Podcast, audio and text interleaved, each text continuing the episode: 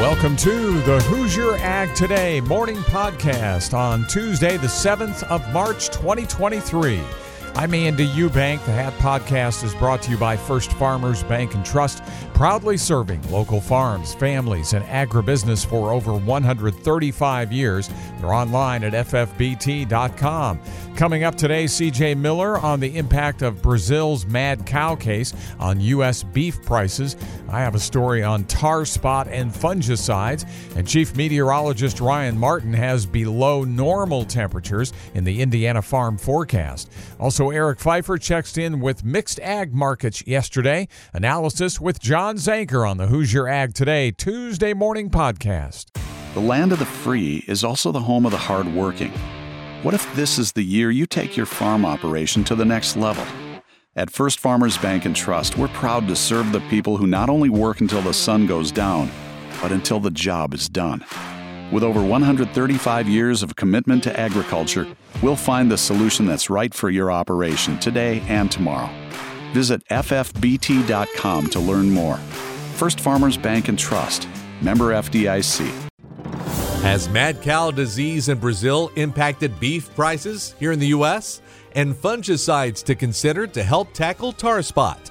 I'm CJ Miller, and this is Hoosier Ag Today. Well, a few weeks ago, Brazil's ag ministry confirmed a case of mad cow disease, which set off an automatic suspension of Brazilian beef sales to China. And since Brazil is the world's largest beef exporter, it's led to questions about how that might impact beef prices and exports here in the U.S. We haven't seen much of a response in the market, but we're really back to trading our own fundamentals here. And that's Arlan Suderman, Chief Commodities Economist with StoneX. You would think that the problems with Brazil, since it's a significant exporter of beef to China, would end up increasing demand for U.S. beef. But I think the trade is pretty well assuming this is going to be a short term interruption and that uh, we will see beef start to flow from Brazil to China once again, maybe with restrictions from what area Brazil it comes or something like that. Even though China is the number one buyer of Brazilian beef, Suderman says China has not yet turned to the U.S. to buy more of our beef to pick up the slack. We really haven't seen any type of sustained increase in demand from China for U.S. beef. China has quietly become one of our top three beef importers from the United States, but that had happened long before this, and we haven't seen any change in that dynamic really since the news broke. Suderman says the tighter cattle supplies are having a far greater impact on U.S. beef prices. I would say that the supply is going to continue to get tighter, and that would tend to be seen as supportive for prices as long as the consumer is continuing to be willing to pay up for those products.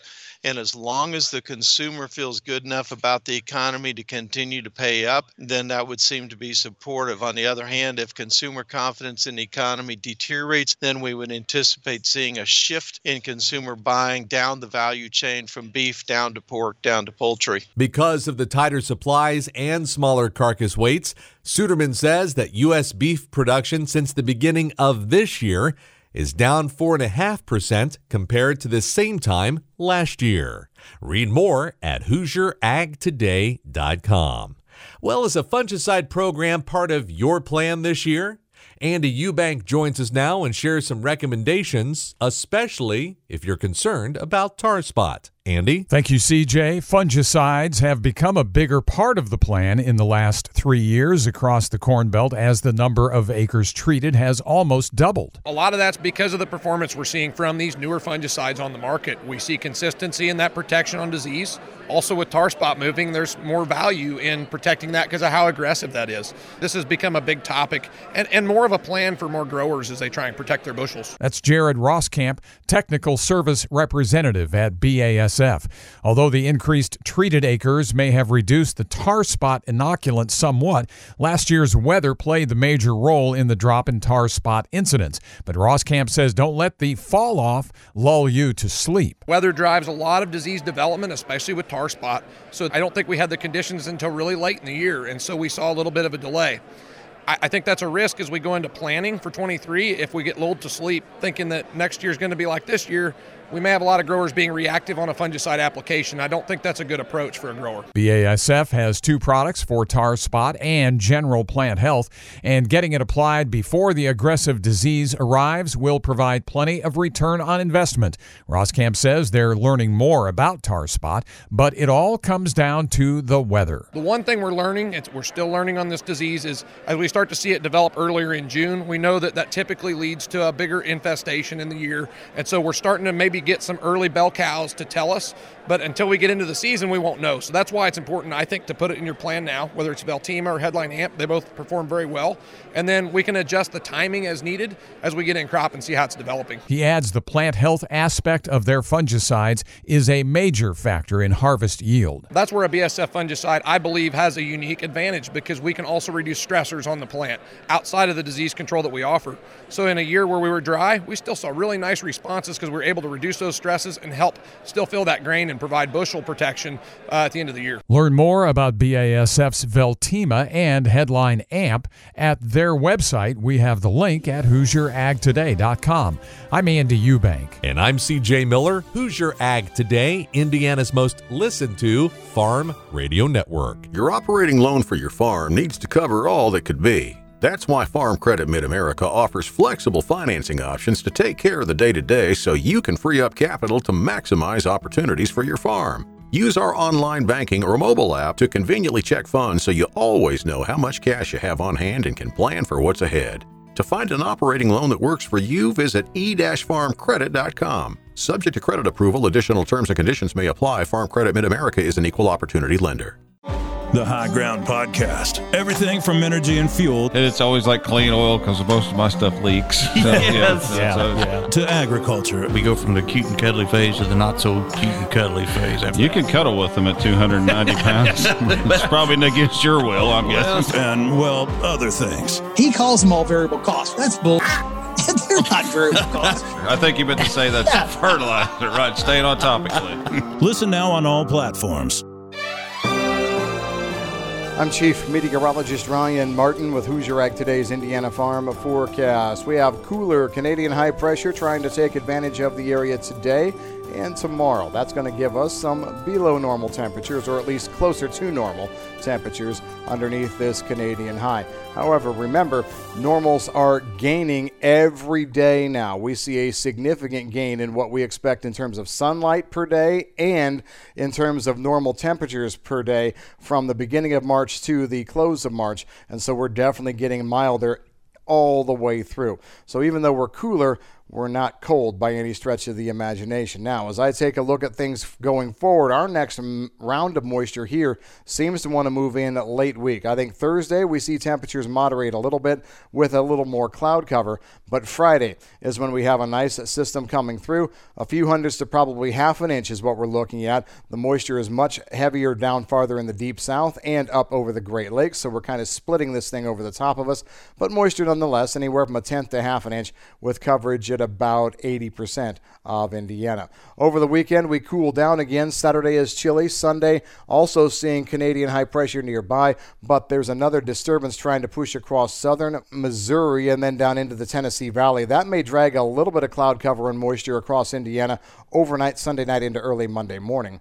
But then next Monday afternoon, Tuesday, Wednesday, Thursday, we're looking at partly to mostly sunny skies. We are cool, but we are not seeing any additional new precipitation. The reason why I keep bringing up things like additional precipitation is that the fact that we're looking with at a very significant uh, saturated moisture profile of the soil in a lot of areas. And basically, what I'm painting here is a picture that we see that dry out some over the next 10 days to two weeks. We don't go without precipitation, but instead of seeing one to three inches of rain with every successive system, we're seeing a half an inch or less. So it's much easier to deal with in terms of how our soils move this moisture on through the drainage and soil profile. That's the way things are stacking up here overall. No major surprises this morning. I'm meteorologist Ryan Martin. Soybeans continue their run higher. I'm Eric Pfeiffer, and this is Hoosier Ag Today's Monday Farm Market Review, and it's brought to you by Seed Genetics Direct. They're the only independent seed company at the Commodity Classic. Call them today for upfront corn, soybean, wheat, alfalfa, and herbicide pricing. Final numbers from Monday trade coming in just moments. First, let's check in for market analysis with John Zanker. He's with Risk Management Commodities in Lafayette, Indiana. And John, let's talk about this soybean market first. It continues its run today. We saw some pressure in the overnight session Sunday night into Monday. And then we saw it jump out to a double digit gain and then backing off the highs a little bit, but still a very solid performance for soybeans. We'll talk in a moment about the USDA report coming Wednesday, but where is all of this coming from for the soybean market? Most of it's still coming from uh, the Argentina drought. They've not had much rain here in the last uh, two weeks. The forecast keeps putting some out there in that 8 to 14 day period, but uh, once we get closer to that, they shove it out a little bit more. So it's not going to be a good end for the Argentine crop. Um, the days are ticking away. The calendar is not in their favor at this point, and there's a lot of estimates. They're starting to get down into that 33 million ton uh, area, which would be uh, about 11 million ton loss from last year almost. So uh, that's not insignificant. Uh, it's going to be offset by a uh, huge Brazilian crop uh, with maybe four to 500 million bushels left over, over and above what they had last year. But um, that's still 10 million tons. Uh, you know, you're pushing uh, close to 400 million bushel loss in Argentina. And uh, that means they're going to be a net importer of soybeans uh, in the coming years. So just to keep their crush plants open. So it's it's a positive, but I think we're getting a little bit worn out in here. Uh, I'm a little bit worried about a about this market turning south again. Well, that was my next question, John, is what is the ceiling for this soybean market? I wasn't sure if there would be some major impacts coming from the USDA report that we'll see tomorrow. The, the report won't be a negative uh, unless uh, the trade is expecting uh, a, a pretty good push in exports. I think that you know, the USDA brought exports down last month. I think they'll bring them back up this month. Uh, the last five or six weeks were very impressive six weeks and uh, something that we typically don't see. Now we're starting to see those exports fall off. Uh, uh, this past weeks were the lowest of the marketing year, and that's what we're going to be faced with. Right now, the Brazilians are undercutting us into China by a dollar twenty, so uh, that means they're undercutting us into a lot of markets. So um, you know, soybeans right now are 10 cents off their high. It's just going to be a tough rally from this point forward with our export market going away in a hurry. John, let's talk about the corn market. It seemed like they had been kind of following along today. We're not seeing much movement. Of course, we're seeing the, the jump in soybeans. We're seeing the wheat market double digits lower and corn just kind of right in the middle. What's the story there? Well, we uh, got a little support today for change from the export shipment report. It came in at 35 million, which is above the 10 week average, and certainly, uh, hopefully, the start of a bit of a surge here. Uh, we're about five or six weeks late on that typical seasonal surge that we see. So it's going to be hard to make those bushels up. I think the USDA will probably lower export expectations again on uh, Wednesday. If not uh, when, uh, this month, they will next month. We're just uh, we're we're getting to the point where we're too far behind to catch up. Finishing a penny lower today is uh, not too bad. That's about five cents off the low. Uh, I think if not for uh, 12 cent losses in wheat, we might have had a higher corn market today. Well, and that's where I'm going next with this wheat market. It sounds like we are. Uh, getting more news from Ukraine, Russia, the Black Sea region over there, and that might be pushing the wheat market a bit lower. Is that where it's coming from? Well, there was a lack of chatter about the export corridor possibly possibly being shut down this month. Uh, I think there was a little bit of buying last week, maybe anticipation of something coming up over the weekend, and uh, we didn't get that. And uh, here we are making, uh, you know, a push into new lows again. Right now, we're about the lowest price since September of 2021. So this wheat market has really been struggling. Uh, the fund uh, short after today should be over 575 million, and that's that's about equal to all of the non-hard red wheat production in this country. So it's just uh, it's amazing how uh, many uh, short speculators we currently have in the market. Again, that's John Zanker with Risk Management Commodities in Lafayette. You can reach John at 866 837 9027. On Monday, May corn was down two and three quarters to 637. July lost two and a half, 625 and a half, down a penny on Dees corn to 570. May beans up over a dime, 10 and a quarter higher, 1529. 1516 and three quarters on the July, gaining 10 and three quarters. Novi beans up six and a quarter to 1379 and a quarter. May wheat lost 13 and a half, 695 and a quarter. In livestock, April live cattle is up 67 cents, 166.10, and April lean hogs lost over a dollar to 83.47. That's the Monday Farm Market Review, and that does it for the Tuesday morning podcast from Hoosier Ag Today. Thanks for joining us. We'll do it again tomorrow. And thanks to First Farmers Bank and Trust for bringing us today's podcast. I'm Eric Pfeiffer, Hoosier Ag Today, Indiana's Farm Network.